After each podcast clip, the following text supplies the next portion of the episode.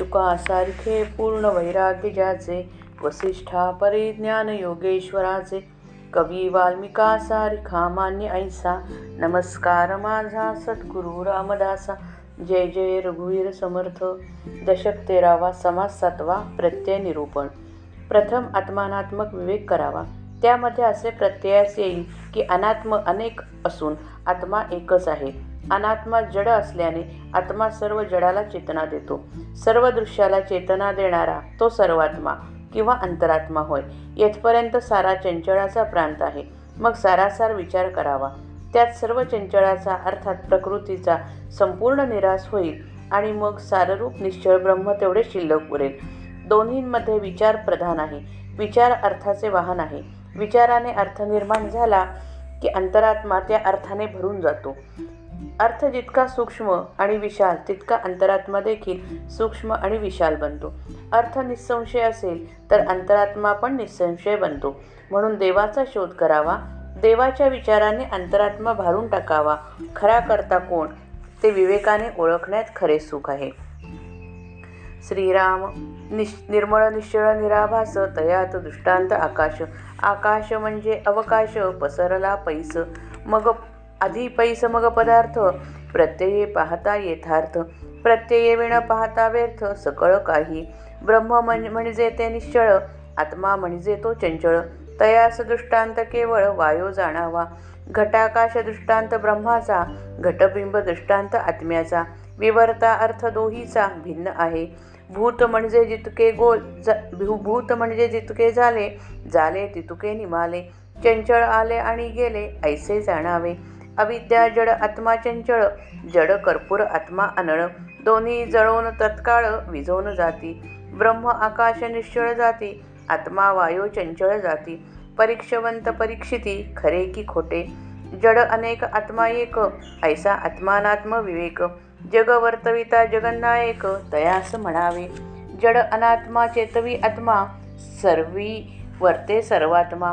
अवघा मिळवून चंचळात्मा निश्चळ नव्हे. निश्चळ ते परब्रह्म जेथे नाही दृश्य भ्रम. विमळ ब्रह्म ते निभ्रम. जैसे तैसे. आधी आत्मानात्मक विवेक थोर मग सारासार विचार. सारासार विचारे संहार प्रकृतीचा. विचारे प्रकृती संहारे दृश्य असताच ओसरे. अंतरात्मा निर्गुणी संचरे अध्यात्म श्रवणे. चढता अर्थ लागला तरी अंतरात्मा चढतची गेला. उतरल्या अर्थे उतरला भूमंडळी. अर्थासारिखा आत्मा होतो जिकडे नेला तिकडे जातो. अनुमाने संदेही पडतो काही एक. निसंदेह अर्थ चालेला तरी आत्मा निसंदेहशी झाला. अनुमान अर्थ झाला अनुमान रूपी. नवरसिक अर्थ झाले श्रोते तद्रूपची झाले. चाटपणे होऊन गेले चाटची अवघे.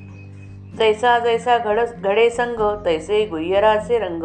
या कारणे उत्तम मार्ग पाहून धरावा। उत्तम अन्ने बोलत गेले तरी मन अन्नाकारची झाले. लावण्य वनितेचे वर्णिले तरी मन तेथेची बैसे पदार्थ वर्णन अवघे किती म्हणून सांगावे? परंतु अंतरी समजावे होये की नव्हे? जे जे देखिले आणि ऐकले ते अंतरी सुदृढ बैसले. हित अनहित परीक्षिले परीक्षवंती. या कारणे सर्व सांडावे एक देवास धुंडावे. तरी वर्म पडे ठावे काही एक. नाना सुखे देवे केली लोके तयास चुकली. ऐसी चुकतांच गेली जन्मवरी. सर्व सांडून शोधा माज मजला.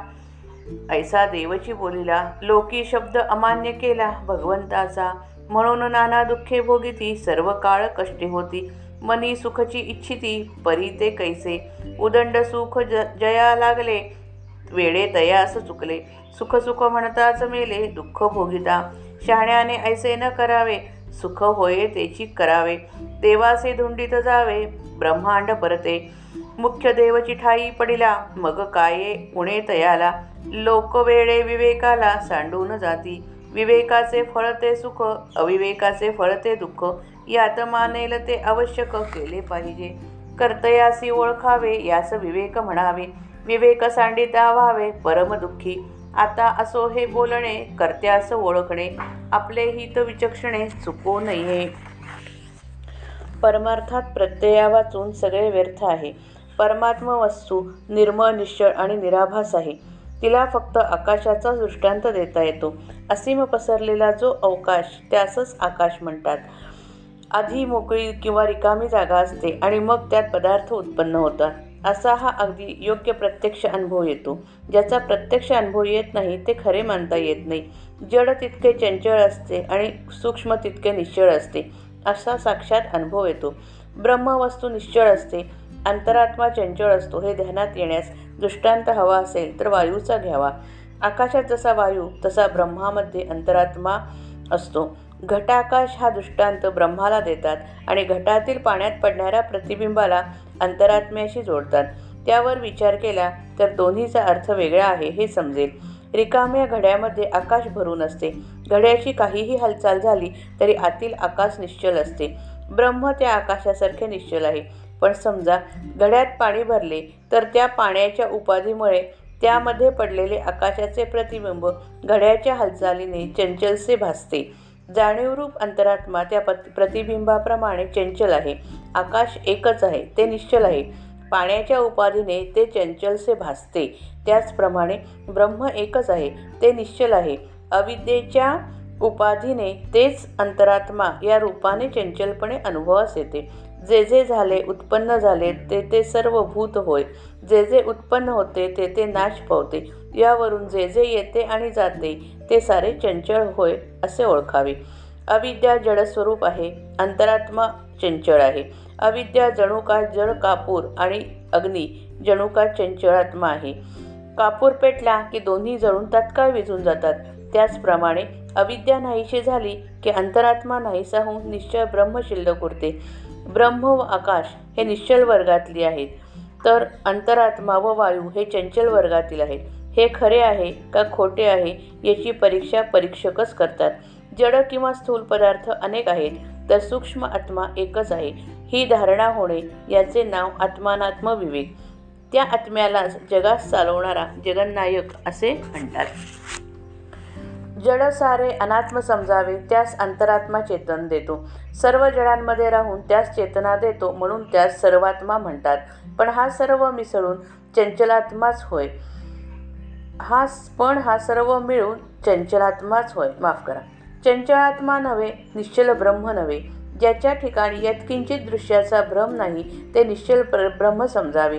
विमल ब्रह्म अत्यंत भ्रमरहित असते. ते अगदी जसेच्या तसेच राहते. आत्मानात्म विवेक स्थिर होऊन अनात्म बाजूला सरते. साधक अंतरात्म्यापर्यंत पोचतो. मग सारासार विचाराने प्रकृतीचा संहार करायचा असतो. प्रथम मोठा आत्मानात्म विचार करावा. यानंतर मग सारासर विचार करावा. सारासार विचाराने प्रकृतीचा संहार घडतो. सारासार विचाराने प्रकृतीचा निराश झाला म्हणजे विवेक प्रलय साधतो. मग दृश्य विश्व असून देखील नसल्यासारखे होते. अध्यात्मश्रवणाने अंतरात्मा निर्गुण ब्रह्मस्वरूपामध्ये अंतर्धान पावतो. श्री समर्थांनी विवेकावर विवेकावर विलक्षण भर दिला आहे.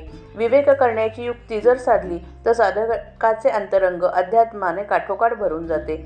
अर्थाशी तदाकार होण्याची कला ब्रह्माशी तदाकार होण्यास अतिशय उपयोगी पडते. म्हणून निस्संदेह अर्धा अर्थाशी तदाकार व्हावे असा त्यांचा आग्रह आहे. सूक्ष्माकडे नेणारा अर्थ आत उदय पावला तर अंतरात्मा सूक्ष्माकडे जातो. स्वतः सूक्ष्म बनतो. सूक्ष्माकडे न जाता स्थूलाकडे ओढणारा अर्थ आत प्रगट झाला तर अंतरात्मा स्थूलाकडे खाली येतो. स्वतः अधिकाधिक स्थूल बनतो. मग तो जगातील जड वस्तूंना चिकटतो. अंतरात्म्याचा असा गुण आहे की तो अर्थासारखे रूप घेतो. अर्थ जिकडे नेईल तिकडे तो जातो. कल्पना करीत गेले तरी तो कोणत्या तरी संशयाने घेरला जातो. आतमधील अर्थ अगदी संशयरहित असेल तर अंतरात्मा देखील अत्यंत निसंशय बनतो. अर्थ अनिश्चित असेल तर अंतरात्मा पण तसाच अनिश्चित स्वरूपाचा बनतो. अंतरात्मा निरनिराळ्या प्रकारच्या अर्थाशी कसकसा तदाकार होतो त्याचे वर्णन करतात. शृंगार करुण भयानक वगैरे नवरसांचे वर्णन चालू असेल तर श्रोत्यांचा अंतरात्मा त्या त्या रसांशी तद्रूप होतो. चावटपणा चालू असेल तर तो चावटपणाशी तद्रूप होतो. सरड्याचा गुण असा की ज्या रंगाशी त्याची संगती होते तो रंग त्याच्यावर चढतो. माणसाच्या अंतरात्म्याचे असेच आहे. म्हणून माणसाने उत्तम मार्ग शोधावा आणि त्या मार्गाने जावे. उत्तम अन्नाविषयी बोलणे निघाले तर मन त्या अन्नाशी तद्रूप बनते. एखाद्या स्त्रीचे सौंदर्य वर्णन केले तर मन त्याच्याशी तदाकार होते. अशा रीतीने ज्या पदार्थाचे वर्णन करावे त्या पदार्थाशी मन एकाकार होऊन जाते. अशी कितीतरी उदाहरणे देता येतील. वर्ण्यवस्तूशी मन तदाकार होते का नाही हे ज्याने त्याने आपल्या अंतरीच्या अनुभवावरून ओळखावे. माणूस डोळ्यांनी जे जे पाहतो आणि कानांनी जे जे ऐकतो ते त्याच्या अंतर्यामी घट्टपणे जाऊन बसते. त्यापैकी आपल्या हिताचे कोणते व अनहिताचे कोणते याची परीक्षा परीक्षक करतात. आपल्या अंतर्यामी देवाकडे नेणारा अर्थच भरून राहील असा विवेक चतुर माणसाने करावा. वाटेल ते करावे व देवाचा शोध घेऊन आनंदमय बनावे. म्हणून इतर सर्व काही सोडून द्यावे आणि एका देवाचा शोध घ्यावा. असे केले तरच जीवनाचे रहस्य काही प्रमाणात उलगडेल. देवाने अनेक प्रकारची उत्तम सुखे निर्माण केली आहेत पण अज्ञानामुळे लोकांना ती प्राप्त होत नाहीत. मार्ग चुकल्यामुळे जन्मभर ती सुखे त्यांना मिळत नाहीत. इतर सारे सोडून माझा शोध करा असे भगवंतच बोलून गेला आहे. पण लोक भगवंताच्या शब्दाला मानित नाहीत. याचा परिणाम असा होतो की लोक नाना प्रकारची दुःखे लोकांना नाना प्रकारची दुःखे भोगावी लागतात. त्यांना सर्व काळ कष्टात काढावा लागतो. मनात सुख प्राप्त व्हावे अशी इच्छा असते परंतु ती सफल होत नाही. वास्तविक माणसापाशी केवढा मोठा सुखाचा साठा आहे. पण वेळा आपल्या अज्ञानाने त्या सुखास आचवतो. मला सुख हवे असा ध्यास त्याला असतो. पण जन्मभर दुःख भोगीतच तो मरून जातो. तरी शहाण्या माणसाने असे न करावे. या जन्मात भगवंताचे सुख आपल्याला मिळेल असे त्याने वागावे. देवाचा शोध करण्यामध्ये ब्रह्मांड पालथी घालावे ब्रह्मांडाच्या पलीकडे जावे. मुख्य देव हस्तगत झाल्यानंतर मग कशालाच काही कमी पडत नाही. लोक वेडेपणा करतात विवेकाला सोडून देतात अविवेकाने वागतात. विवेकाने वागण्याचे फळ सुख तर अविवेकाने वागण्याचे फळ दुःख होय. यापैकी मनाला जे पटेल ते माणसाने करावे अगदी अवश्य करावे. खरा जो करता आहे त्याला ओळखणे याचे नाव विवेक. ज्याने हा विवेक टाकून दिला तो अतिशय दुःखी होतो. आता हे बोलणे बस झाले. खऱ्या कर्त्याला ओळखणे यामध्ये आपले हित किंवा कल्याण आहे. शहाण्या माणसाने ते हित साधण्यास चुकू नये. श्रीराम जय राम जय जय राम.